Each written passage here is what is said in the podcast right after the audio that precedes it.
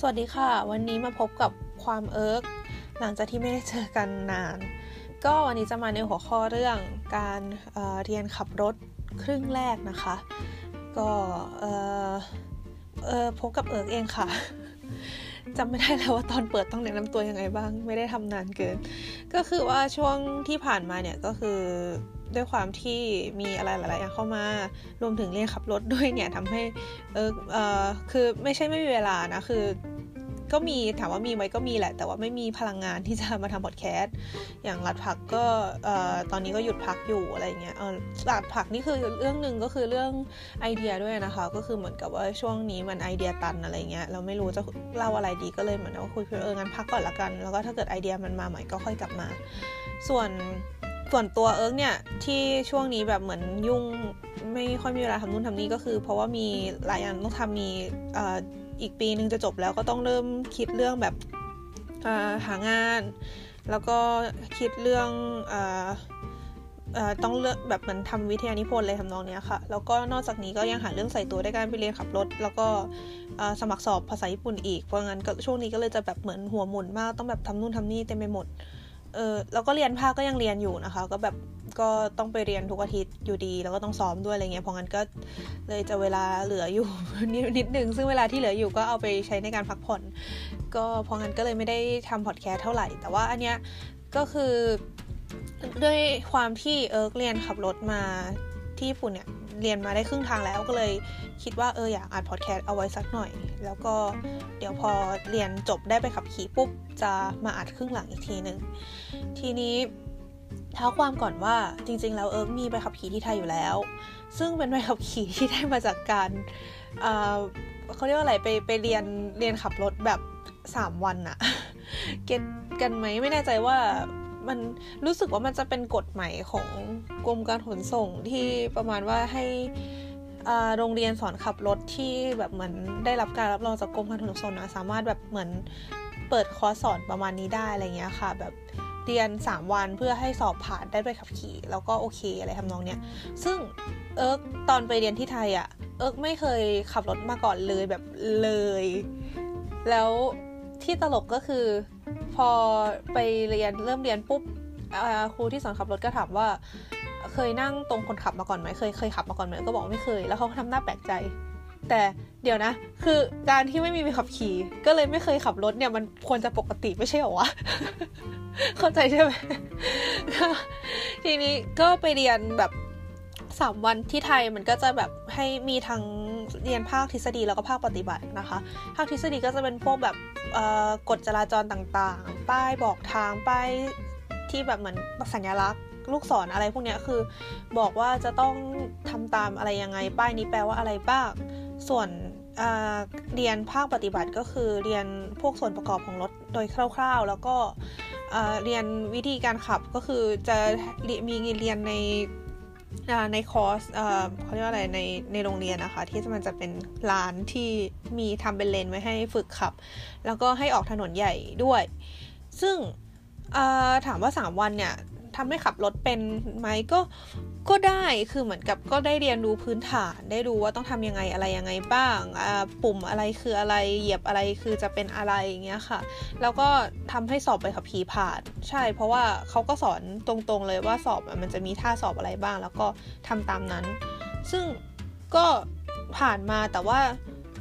ส่วนตัวเนี่ยหลังจากที่เรียนอันนั้นมา ก็ยังรู้สึกว่าไม่ค่อยมั่นใจอยู่ดีเวลาขับรถ คือหลังจากเรียนจบปุ๊บ ตอนนั้นคือเป็นช่วงที่เอิร์กมาเรียนที่ญี่ปุ่นแล้วค่ะแล้วกลับไปตอนปิดเทอมประมาณแบบเดือนกว่าๆอะไรอย่างเงี้ยก็ไปเรียนแล้วก็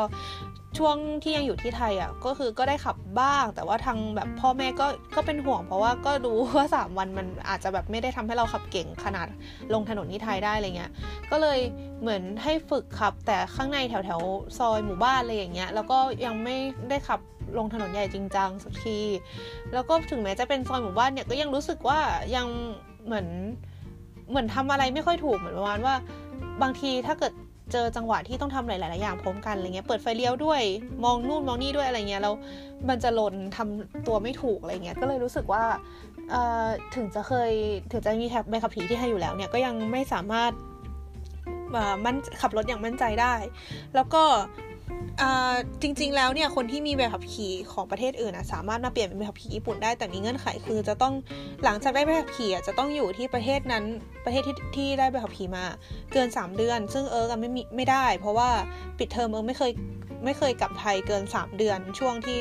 หลังจากที่ได้ใบขับขี่แล้วนะคะ เพราะงั้นก็เลยไม่สามารถเอามาเปลี่ยนเป็นใบขับขี่ญี่ปุ่นได้ แต่คือเปลี่ยนเป็นใบขับขี่ญี่ปุ่นเนี่ยก็ไม่ใช่ว่าเปลี่ยนเลยแบบไม่ต้องทำอะไรนะคะ ก็คือ แต่ต้องยังต้องสอบอยู่ดีต้องสอบปฏิบัติอยู่ดีข้อเขียนไม่แน่ใจเหมือนกัน อันนี้อันนี้ไม่ค่อยรู้รายละเอียดแต่ว่ายังไงก็คือต้องผ่านกระบวนการบางอย่างอะต้องสอบด้วยเพื่อที่จะให้มั่นใจว่าโอเคเราขับได้จริง ๆ แล้วก็ถึงจะเอาไปเปลี่ยนเป็นใบขับขี่ญี่ปุ่นได้ แล้วก็บางคนอาจจะคิดว่าเออถ้ามีใบขับขี่ที่ไทยเนี่ย เอามาทำเอ่อไปทำใบขับขี่แบบ international อะที่ไทยอะแล้วเอามาขับที่ญี่ปุ่นก็ได้ไม่ใช่หรออะไรเงี้ยก็คือ อันนี้เห็นว่าจริง ๆ หลายคนก็ยังไม่รู้กัน แล้วแบบเหมือนพนักงานที่ร้านเช่ารถอะไรอย่างเงี้ยบางทีก็ไม่รู้ ก็คือจริง ๆ แล้วเนี่ยใบขับขี่อ่า international เนี่ยมันสามารถใช้ได้แค่ปีเดียวหลังจากที่มาอยู่ญี่ปุ่นคือ คือถ้าเราถือวีซ่านักเรียนเป็นวีซ่าระยะยาวอะค่ะถ้าเราไปเอาใบขับขี่ไทยไปทำใบขับขี่ international เนี่ย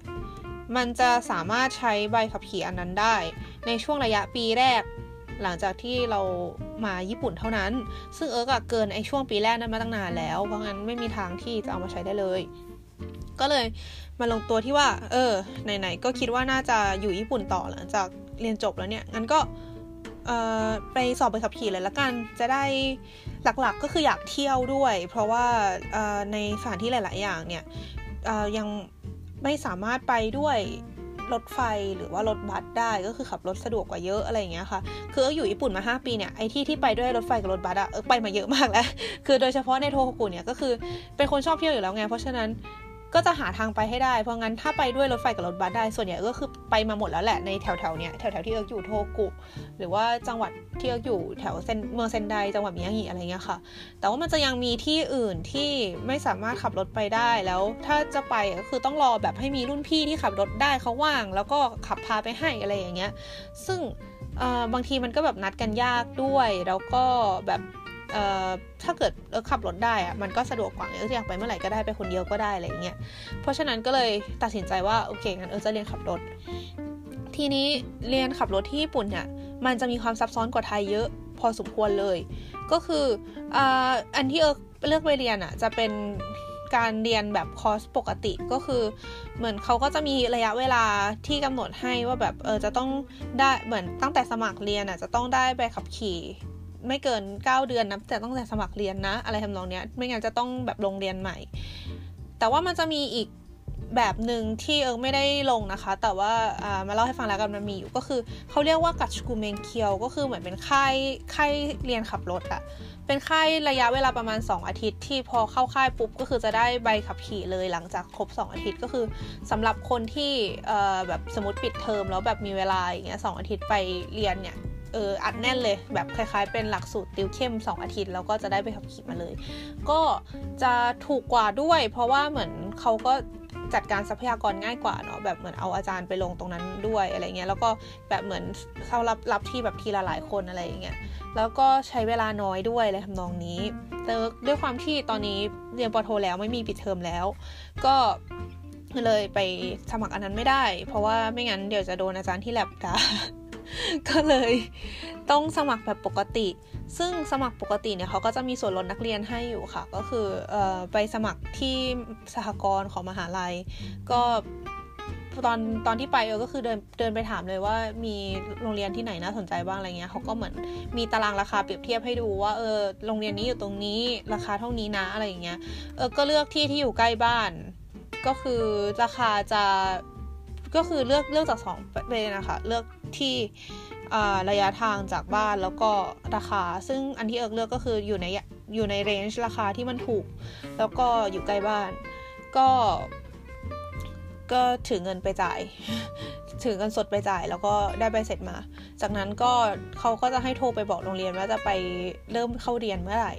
ก็คือมันจะตอนที่เริ่มเข้าเรียนอะมันจะมีพิธีปฐมนิเทศด้วย ซึ่งเขาก็จะเหมือนอธิบาย พวกขั้นตอนกระบวนการต่างๆ ในการจะได้ใบขับขี่ เพราะฉะนั้นเราจะต้องเหมือนแบบเผื่อเวลาไว้เหมือนเตรียมเวลาไว้ว่าเออจะต้องว่างแบบอย่างน้อยแบบสัก 3 ชั่วโมงอะไรอย่างเงี้ย ก็โรงเรียนมันก็จะบอกให้ว่าเขาจะมีอีพีปฐมนิเทศเนี่ยทุก วันเสาร์อาทิตย์จันทร์อะไรประมาณนี้มั้งคะแล้วก็เราถ้าเกิดว่าเวลาเราได้ตรงกับที่โรงเรียนเขาจัดอะเราก็บอกเหมือนเหมือนโทรไปนัดอะว่าเออเดี๋ยวเราจะไปวันนี้นะ แล้วก็ไปถึงปุ๊บก็เอาใบเสร็จไปยื่นอะไรเงี้ยค่ะแล้วก็จะมีแบบกรอกประวัติเออเหมือนมีคล้ายๆก็ก็ประวัติชื่อที่อยู่อะไรต่างๆ แล้วก็มี ทดสอบสายตา ก็ทดสอบดูว่าแบบเหมือนเขาก็จะให้เรามองไปในกล่อง แล้วก็มีภาพขึ้นมาให้ที่เป็นภาพคล้ายๆวงกลม เป็นวงแหวนที่มีรอยแหว่งแล้วถามว่ารอยแหว่งอะมันคือหันไปทางไหนข้างบนข้างล่างข้างซ้ายข้างขวาอะไรเงี้ยแล้วก็มีให้ถ่ายรูปรูปโปรไฟล์รูปหน้า แล้วก็ ตอนที่กรอกประวัติเขาจะมีให้เลือกด้วยว่าอยากจะสอบด้วยภาษาไหน ก็คือตอนสอบไปขับขี่อะตอนตอนที่จะสอบเพื่อที่จะจบเรียนจบอะค่ะเขา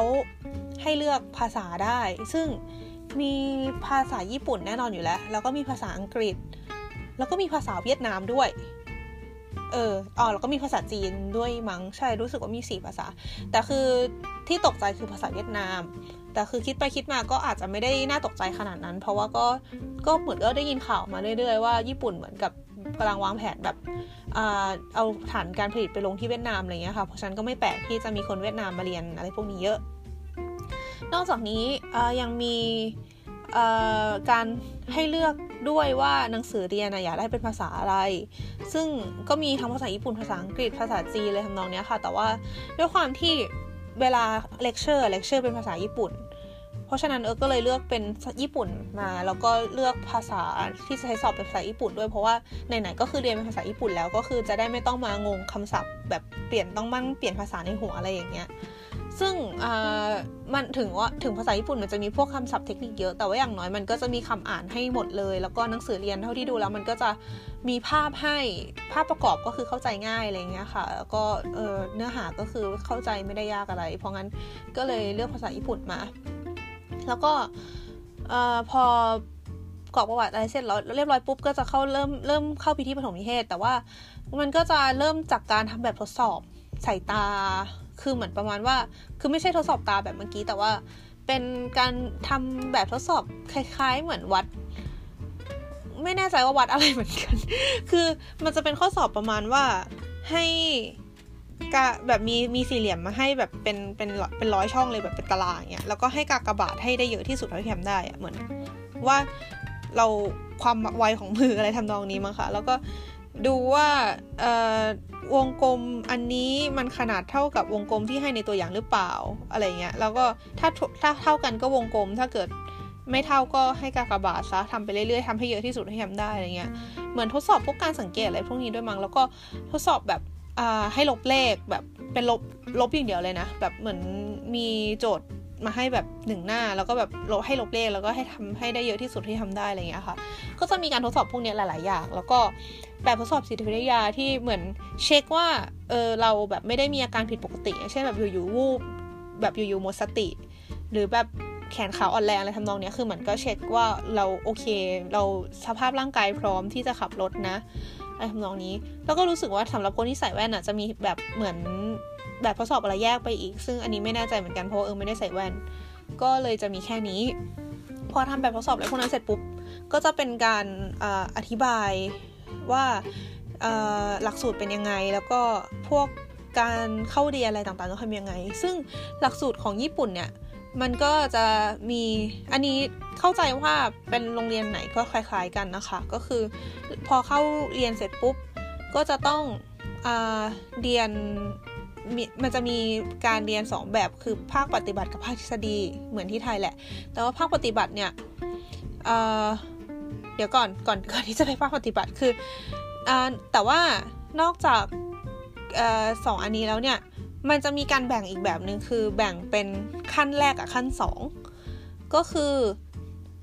หลังจากเข้าเรียนแล้วอะเราจะต้องเรียนขั้นแรก ซึ่งขั้นแรกก็จะมีทั้งปฏิบัติ แล้วก็ทฤษฎีเป็นทฤษฎีขั้นแรกแล้วก็ปฏิบัติขั้นแรก พอเรียนขั้นแรกเสร็จปุ๊บต้องไปสอบ พอสอบแล้วเหมือนพอพอถ้าเกิดว่าผ่านอะไอที่เรียนเหมือนสอบก็คือจะเป็นสอบ วัดว่าที่เรียนมาทั้งหมดอะเราเข้าใจเราทำได้ไหม ถ้าผ่านอะเราจะได้สิ่งที่เรียกว่าใบขับขี่ชั่วคราว ซึ่งเป็นสิ่งที่จำเป็นจะต้องมีในการไปเรียนขั้นที่ 2 เพราะว่าขั้นที่2อะในภาคปฏิบัติอะเราจะได้ขับออกไปถนนจริง ซึ่งถ้าเราไม่มีใบขับขี่ชั่วคราวเนี่ยเราจะไม่สามารถขับรถที่ใช้ฝึกอะไปถนนจริงได้ แล้วพอขั้นที่2อะจบถึงจะไปสอบ แบบสอบจบจริง ๆ แล้วก็ไปสอบใบขับขี่ที่คล้ายๆกรมขนส่งอะค่ะ แล้วก็ถึงจะได้ใบขับขี่มา เพราะฉะนั้นมันจะกินเวลานานกว่าของไทยเยอะเลย แล้วก็ในการเรียนขั้นแรกเนี่ยอย่างที่บอกมันจะมีเป็นทฤษฎีกับปฏิบัติใช่ปะคะทฤษฎีอะจะต้องเรียนทั้งหมด 10 ชั่วโมง ส่วนปฏิบัติจะต้องเรียนทั้งหมด 12 ชั่วโมง แต่ว่าถ้ามีใบขับขี่มอเตอร์ไซค์อยู่แล้วเนี่ยรู้สึกว่าภาคปฏิบัติจะลดเหลือ 10 ชั่วโมงได้ แล้วก็หลังจากเรียนทฤษฎีเสร็จแล้วจะต้องไปคล้ายๆ สอบทดสอบวัดว่าเราเข้าใจอะไรแค่ไหนอย่างเงี้ย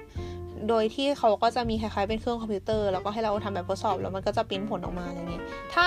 อันนั้นผ่านเราถึงจะสามารถไปคล้ายๆ เขาเรียกว่าเหมือนมันไม่ใช่ยังไม่ใช่การสอบแต่ว่าจะเป็นการคล้ายๆดูดูทั้งหมดดูภาพรวมทั้งหมดว่าเราว่าไอ้ภาคปฏิบัติเราทำได้ไหม พอถ้าเขาอาจารย์ที่เขาสอนเราเนี่ยเขาเห็นว่าโอเคเราทำภาคปฏิบัติได้ เราก็จะเราจะถึงจะสามารถไปลงสอบเพื่อเพื่อที่จะเอาไอ้ใบขับขี่ชั่วคราวเนี่ยมา ก็สอบก็จะมีทั้งข้อเขียนแล้วก็ปฏิบัติเหมือนกัน แล้วพอได้แบบคลิปชั่วคราวปุ๊บ เราถึงจะไปถึงขั้นที่ 2 ได้ ซึ่งตอนเนี้ยตอนที่เออกำลังพูดอยู่เนี่ย คือเออเพิ่งสอบใบขับขี่ชั่วคราวมา เสร็จสดสดสดร้อนๆเลย ก็หลังจากนี้ก็คือจะเป็นขั้นที่ 2 นะคะ เพราะฉะนั้นเออจะมาเล่าเรื่องขั้นแรกคร่าวๆแล้วกันว่าไปเจออะไรมาบ้าง ก็คือหลังจากที่เข้าเรียนแล้วเนี่ย เขาก็จะมีเป็นระบบให้จองคล้ายๆแบบเหมือนประมาณว่าเวลาจะเข้าไปเรียนขับรถเนี่ยไม่ใช่แบบเดินเข้าไปแล้วก็บอกว่าจะเรียนแล้วเขาก็จะให้เรียนได้เลย แต่ว่าเราจะต้องจองเวลาด้วย เพราะว่านักเรียนก็มีเยอะอะไรเงี้ยแล้วจำนวนอาจารย์ก็มีจำกัด ซึ่งที่จำเป็นต้องจองเนี่ยในขั้นแรกเนี่ยจะมีแค่ภาคปฏิบัติที่ต้องจอง เพราะว่าอาจารย์เขาจะมานั่งสอนเราแบบในรถแบบ เหมือนหนึ่งต่อหนึ่งเลย เพราะฉะนั้นก็เลยเหมือนจำนวนอาจารย์ที่มีจำกัดเนี่ยทำให้เราต้องจองก่อนเพื่อที่จะไปลงเรียนภาคปฏิบัติได้ ซึ่งเขาจะใช้ระบบเป็นเว็บไซต์ของทางโรงเรียนนะคะ แล้วก็เว็บไซต์ใช้ง่ายมาก ก็คือล็อกอินเข้าไปเสร็จปุ๊บ ดูปฏิทิน แล้วก็ดูว่ามีเวลาว่างเหมือนกับช่วงเวลาที่สามารถจองได้ที่แบบยังไม่เต็มมีอันไหนบ้าง เขาก็จะเหมือนมีมาให้เลยว่าวันนี้เรียนได้เหมือนมีมีสล็อตเวลาให้ให้เลือกดู แล้วก็ถ้าเราอยากจองเราก็กดจองอะไรอย่างนี้แต่เขาก็จะมีเหมือนข้อจำกัดอยู่ว่าจองวันหนึ่งจะไม่สามารถเรียนภาคปฏิบัติได้เกิน 2 ชั่วโมงอะไรอย่างนี้ แล้วก็จองได้ไม่สามารถจองได้แบบทีหนึ่งเยอะๆสามารถจองได้มากที่สุดที่แบบมันขึ้นว่าจองในระบบอะได้มากที่สุดแค่ 8 ชั่วโมงอะไรทำนองนี้ ส่วนไอภาคทฤษฎีอะค่ะ อันนั้นไม่จำเป็นต้องจองก็คือเขาจะมีตารางมาให้ว่าวันนี้เวลานี้เขาจะสอนบทที่นี่บท 1 บท 2 หรือบท3อะไรเงี้ยเขาจะสอนบทนี้นะแล้วถ้าเกิดว่าเราอยากเรียนเราก็คือไปที่โรงเรียน แล้วก็ไปนั่งในห้องเลคเชอร์ให้ได้ตามเวลานั้น แล้วก็เขาก็จะมีมีเป็นคล้ายๆสมุดบันทึกที่เขาจะเอาไว้เช็คการเข้าเรียนของเราอะค่ะแล้วถ้าเกิดว่าเรา เข้าเรียนแล้วเขาก็จะเหมือนเหมือนปั๊มตาปั๊มให้ ถ้าได้ตาปั๊มครบก็คือถือว่าผ่านอะไรทำนองนี้ ซึ่งภาคปฏิบัติเนี่ยก็ตอนแรก ๆ เนี่ยเอิร์กรู้สึกว่าทำได้ดีกว่าที่อาจารย์เขาคาด เพราะว่าเออเคยผ่านการเรียนขับรถมาแล้วนิดหน่อยอะไรทำนองนี้ พอบอกอาจารย์เขาไปอาจารย์เขาก็อ๋ออะไรอย่างนี้ แต่ว่าพอผ่านไปสักพักหนึ่งก็เริ่มรู้สึกว่าเออไอที่เรียนมาที่จากที่ไทยไม่ได้ช่วยอะไรเท่าไหร่แล้ว คือมันจะมีเป็นแบบช่วงแรก ๆ มันแค่แบบขับทางตรงแล้วก็เลี้ยวโค้ง ฝึกเหยียบเบรกอะไรทำนองนี้แแต่มันจะมีการเข้าทางแคบอะค่ะ แบบเป็นทางที่แบบเป็นทางยึกยักยึกยักเออยึกยักที่มันยังไงวะเป็นเป็นทางแบบต้องหักเลี้ยว 90 องศา แล้วก็เออมันเรียกคือไม่แน่ใจว่าภาษาอังกฤษมัน คือไม่แน่ใจว่าคำภาษาญี่ปุ่นอะมันทับศัพท์จากภาษาอังกฤษหรือเปล่าแต่ภาษาญี่ปุ่นมันเรียกว่าครังคือแครงไม่แน่ใจว่าเป็นแครงหรือว่าอะไรมานี้มั้งคะแต่คือเป็นทางแคบที่หักเลี้ยวเยอะๆอะไรเงี้ยค่ะ ที่แบบมันมีสิทธิ์ที่จะแบบไปชนอะไรอย่างทำนองนี้ง่าย หรือแบบไปปีนฟุตบาทง่าย แล้วก็เป็นทางโค้งที่เป็นรูปตัว S อันไอพวกเนี้ย ซึ่งไออันนั้นอะสองอันนั้นคือรู้สึกซัฟเฟอร์มากยากมาก แต่ก็ด้วยความที่มันมีชั่วโมงเรียนให้เยอะก็คือไอ้สิบสองชั่วโมงที่ให้เรียนอะจริง ๆ ที่เรียนเรื่องใหม่อะก็คือไม่ได้คือไม่ได้เรียนเรื่องใหม่ตลอด 12 ชั่วโมง แต่ว่าพอถึงชั่วโมงท้ายๆมันจะเป็นการทบทวนในเรื่องที่ทำไม่ได้อะไรพวกนี้แหละ ซึ่ง ก็ทำให้รู้สึกว่าพอได้ฝึกไปเรื่อยๆได้ได้ทับได้ฝึกขับต่อเนื่องไปเรื่อย ๆ ก็ทำให้ชินกับรถมากขึ้นแล้วก็เลยทำให้เหมือนอย่างถ้าไปเจอไอ้พวกทางโค้งทางแคบเลยพวกเนี้ยก็จะเริ่มรู้สึกไม่ไม่ได้รู้สึกว่ามันยากมากเท่าไหร่แล้ว หลังจากที่เรียนจบนะคะ ส่วนภาคทฤษฎีอะก็เขาก็จะสอนหลายหัวข้อมากสอนแบบพวกเรื่อง หลักปฏิบัติพื้นฐานว่าเวลาอยู่ในรถต้องทำยังไง การคาดเข็มขัดนิรภัย การใช้ที่นั่งชายซีทที่นั่งเด็กอะค่ะ แล้วก็มีพวกการสัญญาณจราจร ถ้าเกิดว่ามีสัญญาณมือมีแบบมีตำรวจมายืน แทนที่จะเป็นจะแบบเขาเรียกอะไร คือมีสัญญาณจราจรแล้วแต่ว่ามีตำรวจมายืนโบก ให้สัญญาณเนี่ยจะต้องตามใครตามตำรวจหรือตามสัญญาณไฟอะไรทำนองเนี้ย แล้วก็แบบถ้าเกิดว่าเเจอรถฉุกเฉิน แบบรถพยาบาลอะไรเงี้ยมาจะต้องปฏิบัติตัวยังไง การจะแซงต้องทำยังไงตรงไหนบ้างที่ห้ามแซงสถานการณ์ไหนบ้างที่ห้ามแซงเเจอป้ายต่างๆเนี่ยป้ายแต่ละอันมีความหมายว่ายังไงบ้าง การใช้การบีบแต่ต้องบีบแต่สามารถบีบแต่ได้ในตอนไหนบ้าง คือก็ก็จะเป็นพวกเรื่องแบบอะไรทำนองนี้ค่ะ ที่จะเยอะมากอ๋อมีเรื่องแบบพวกพวกเรื่องกฎหมายอะไรพวกนี้ด้วยประมาณว่าใบขับขี่ มีกี่ประเภท สามารถใช้ขับรถอะไรได้บ้าง อะไรทำนองนี้ ก็เยอะมาก แล้วก็หลังคือตอนแรกอะ่ะเออคิดว่าไปเรียนแบบนั่งเรียนในห้องอะ่ะแล้วก็คือแค่ตั้งใจเรียนแล้วน่าจะโอเคแบบเหมือนทำน่าจะสามารถไปสอบต่อได้ ถ้าเราแบบจำเนี่ยที่เรียนในห้องไปปรากฏว่าจริง ๆ แล้วเนี่ย ถึงมันจะมีให้เรียนตั้งสิบชั่วโมงเนี่ยแต่ว่าเนื้อหาในแต่ละบทอะมันเยอะเกินกว่าที่จะอัดลงไปใน สิบชั่วโมงได้หมายถึงแบบไปเรียนหนึ่งครั้งหนึ่งชั่วโมงอย่างเงี้ยเขาก็จะสอนแต่ว่าเนื้อหาที่มันต้องเรียนในบทนั้นๆจริงๆ มันเยอะกว่าที่เขาสามารถสอนได้ เพราะฉะนั้นเราต้องไปอ่านเองด้วย แล้วก็ต้องไปฝึกทำข้อสอบด้วย ไม่งั้นมันก็จะไม่ผ่าน ซึ่งหลังจากที่เรียนครบ 10 ครั้งเนี่ยจะต้องไปทำข้อสอบแบบเหมือนอทดสอบในคอมพิวเตอร์ก่อน ก่อนที่จะไปลองข้อสอบจริงนะคะ ซึ่งไอ้ทดสอบคอมพิวเตอร์เนี่ยเขาจะมีข้อสอบให้ 3 ชุด แล้วก็เราจะต้องผ่าน 2 ใน 3 ถึงจะถือว่าผ่าน ซึ่งตอนแรกที่เอิร์กไปทำอะผิดกระจายเลยคือ ผ่านของคือคำว่าผ่านอะมันคือข้อสอบมันให้เวลา 50 ไม่ไม่ใช่ขอโทษ ข้อสอบใช้ให้เวลา 30 นาทีครึ่งชั่วโมงนะคะ แล้วก็มีข้อสอบ 50 ข้อ จะต้องทำข้อสอบให้ได้มากกว่า 45 ข้อ ถึงจะผ่าน ซึ่งจำได้ว่าครั้งแรกที่สอบไปก็คือ